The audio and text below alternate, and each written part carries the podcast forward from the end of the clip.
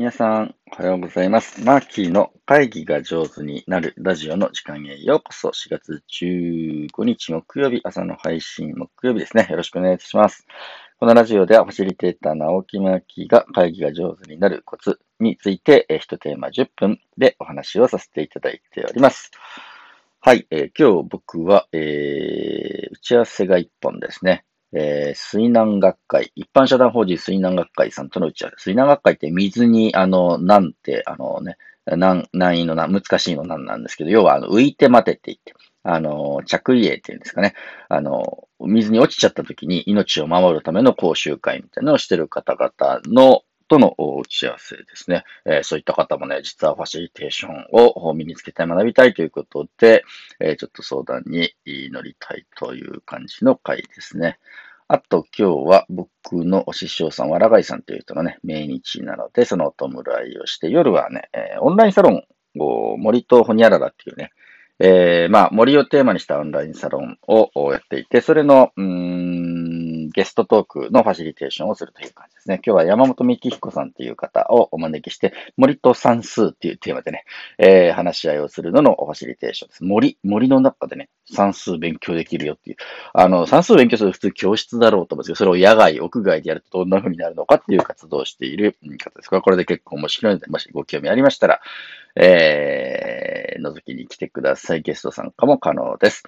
はい。えーっと、今日は何の話かっていうと、昨日させていただいた話し合いはですね、うん、えーからの話をしようと思います。昨日は、あ今、ミャンマーのためにできることというテーマのお話し合いのファシリテーションを90分担当させていただきました。えーミャンマー在住6年のお T さんとズームで話そうというね、えー企画です。これはね、前にも一回このラジオでも少しお話ししたかもしれませんが、あの、今、ミャンマー結構ね、緊迫した情勢に、やはりなっていまして、えーこの情勢について気になっている人がね、集まって、えー話を聞く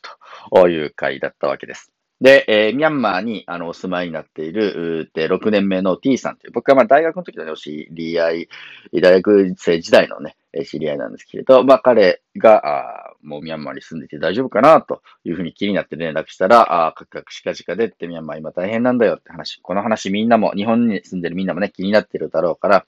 えーちょっと勉強会みたいな感じで出演してもらえませんかって聞くと、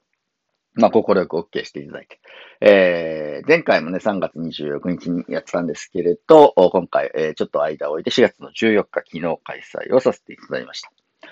で、えー今日の話は何かっていうと、まあ、あのね、あのーこういうゲストを招いた話し合いとかゲストトークみたいなのって、えーオンラインでもリアルでもね、あると思いますね。で、僕大事にしてるなというポイントは、やっぱり聞きたいことが聞ける場を作ろうということです。で、えそれは参加している方が、この、こういうこと聞いてみたいなとか、こんなことが気になってるなっていうことがね、聞ける場っていうのがね、えー大事だなと思って、どうしても、うん、情報を持ってる人と持ってない人、おね、ミャンマーのことにむちゃむちゃ詳しい T さんと、まあ我々ほとんど詳しくない、えー日本人がいたとしたら、それは、ま、情報持ってる人が話す時間が長くなるわけ。これはこれでね、あの、当然だし仕方がないんだけれど、でも、我々が聞きたいことに、えーお答えしてもらうって結構ね、そこの調節がファシリテーション、非常に、あの、こういうタイプのファシリテーションでは大事だなと思っていて、えーなので僕は皆さんに、あの、会が始まったところで、今日はね、このミャンマー在住の T さんの話を、うん聞かせてもらいますけれど、質問発言いつでもどうぞと。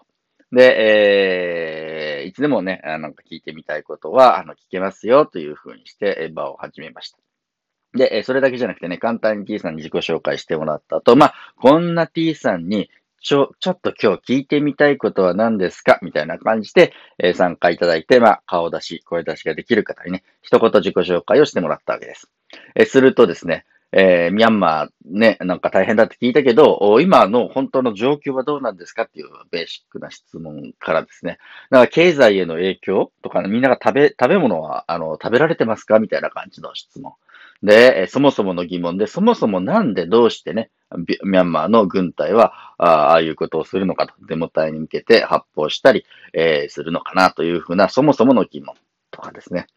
えー出てきました。あとね、えーミャンマーの政府は日本のことをどう見てますかとかですね、えー現地の NGO はどういうふうに動いてるんですかみたいな、こういうような質問が出たわけです。で、えー昨日は、あの、男、大人の人とか、まあ、男女入り混じって、10人ぐらいの方がご参加いただいてたんですけれど、中にね、軽井沢の風越学園の子供たちも参加してくれて、なんか、ミャンマー、国際情勢とかミャンマーのこと調べてるっていう子が、小学生が3人ぐらい来ててですね、えー、それは彼らもバカすか質問するんですね。これもう痺れる質問ですよ、これ。えー、クーデターで国は良くなるんですかっていう質問とかですね。うわそうだよなと思ってて。で、もう、もう僕らよりずっとミャンマーのことを調べていてね、いろんな民族いたと聞いてますと、漫画でもね、キングダムとか、えー、読んだんだけれど、それどういう民族の構成で、あの民族間の関係性はどうなんだと。お小民族同士の争いもあるのかみたいな感じの質問も飛び交ってました。で、えー、こうやって質問が出てきたやつを、まあ僕は模造紙を用意してたんでね、これを全部質問リストを上げて、で、えー、それに答えてもらうという形で T さんにお話をしてもらいました。すると、まあ我々が知らないミャンマーの今の現状ですね。今2月の1日からあの軍隊が、あのね、え、国を、まあ、ある種制圧をするわけです。クーデターというふうにしてね、言われてますけど、これね、軍隊の人はね、クーデターって呼んでないんだよ、みたいな話をしていただきたりしました。これは実は憲法。2008年にその軍が定めた憲法で、何か大きな問題があったら、司法、立法、行政、すべての権限を軍がコントロールしますというふうに、憲法に定められてるんだと。だから軍隊的にこれも合法的な、あのね、対処というふうにしてね、国で、えー、重大な事態が起きたので、えー、まあ、あの、憲法にのっとって粛々とやってるだけだというふうにしてね、えー、解説されました。ああ、そうなんだと言ってね、聞いてる人はですね、ああ、そういうふうにして、そうか、軍隊、ミャンマー国軍の方は考えてるんだね、みたいな感じのところだったんですね。で、えー、まあ、あの、質問がどこすか出てきてですね、やっぱりそもそも、あのー、なんていうの？この何を問題視して軍隊は、じゃあこういう司法立法行政権限気象枠したのかなっていうと、アンサン・スー・チーさんたちが、あのね、やっていた NLD っていう政党が選挙でね、まあもうボロ勝ちをしたわけで、軍も実は軍の党ってね、国軍の党ってのもあったんですけど、それがもうボロ負けをしたと。えー、議席がすごく減って、NLD が対象して、もうこれでもうあの9割方というかね、えー、もう大半の支持を集めているスー・チーさんたちの、まあ、あ権限とか議席が増えるぞっていう結果に対して、前の選挙で、ちょっとこれ、えー、不正があったんじゃないのっていうふうにしてね、えー、指摘があったわけですね。で、えー、不正、あの、で、不正があったので ND にたくさん、えー、投票が集まったんじゃないかなっていうふうに軍側では指摘をしたんだけど、その調査を要求したんだけど、調査する必要はないというふうに跳ねつけられたので、えー、これはあの国の大事な選挙がきちんと調査をされてないということで、ね、軍としてはですね、権限掌握をして、まあ、再調査をして、再選挙をしようと。もう一回選挙して、それで選ばれた、あところに政権を戻しますというのが一応軍の、まあ、建前。なんですけれど、うーん、みたいな話を全部聞いて、すごくね、昨日はね、うん、そうか。